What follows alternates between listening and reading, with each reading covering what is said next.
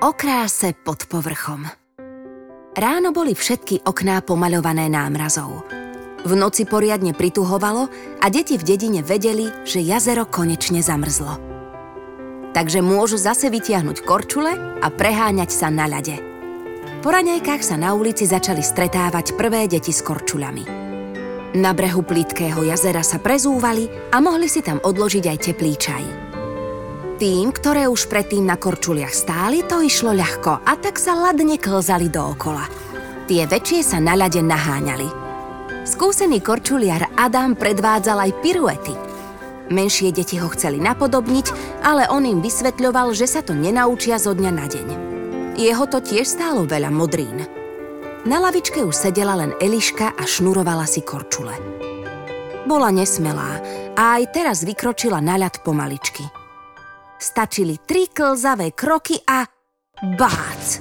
V momente sedela na zadku. Hlavne žiadny plač, povedala si. Skúšala to skoro hodinu, ale vždy to dopadlo rovnako.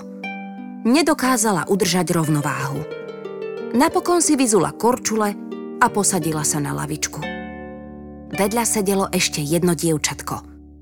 Eliška by rada vedela, či sa ani ono nevie korčuľovať ale hambila sa opýtať. Dievčatko po chvíli odišlo. Eliška si povzdychla a vydala sa smerom k miestu, ktoré všetky deti v okolí dobre poznali.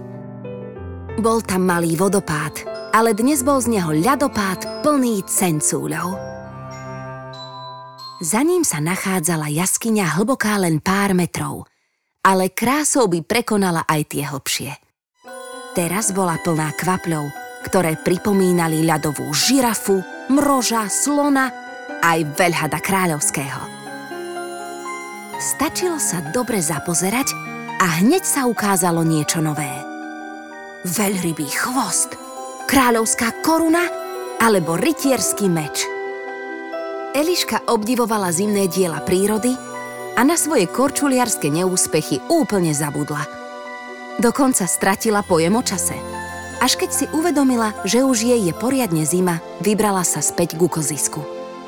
Cestou premýšľala. To bola nádhera. Mám si to nechať pre seba?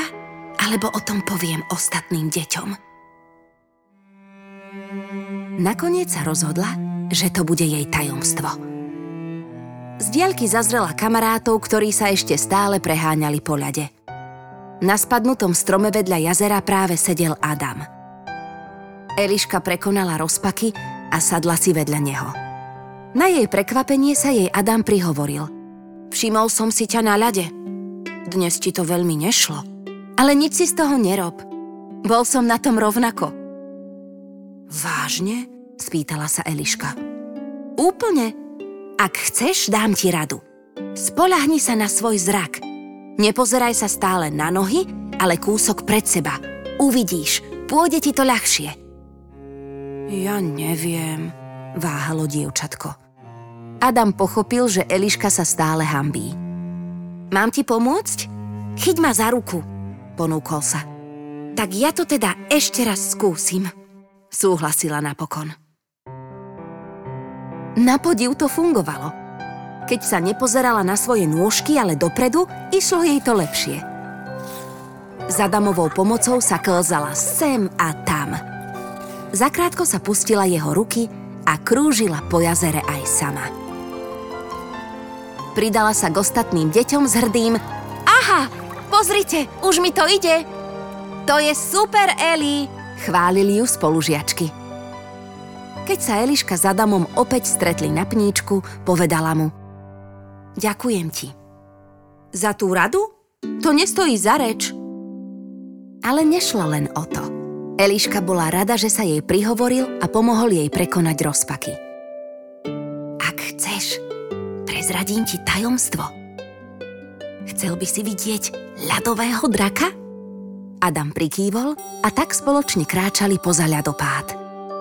Chlapec nemohol uveriť vlastným očiam. Obdivovali zamrznuté kusy ľadu a hádali, ktorý im čo pripomína. Vo dvojici to bola ešte väčšia zábava – Od toho dňa boli kamaráti. Eliška sa okrem korčuľovania naučila, aké dôležité je vedieť sa ozvať.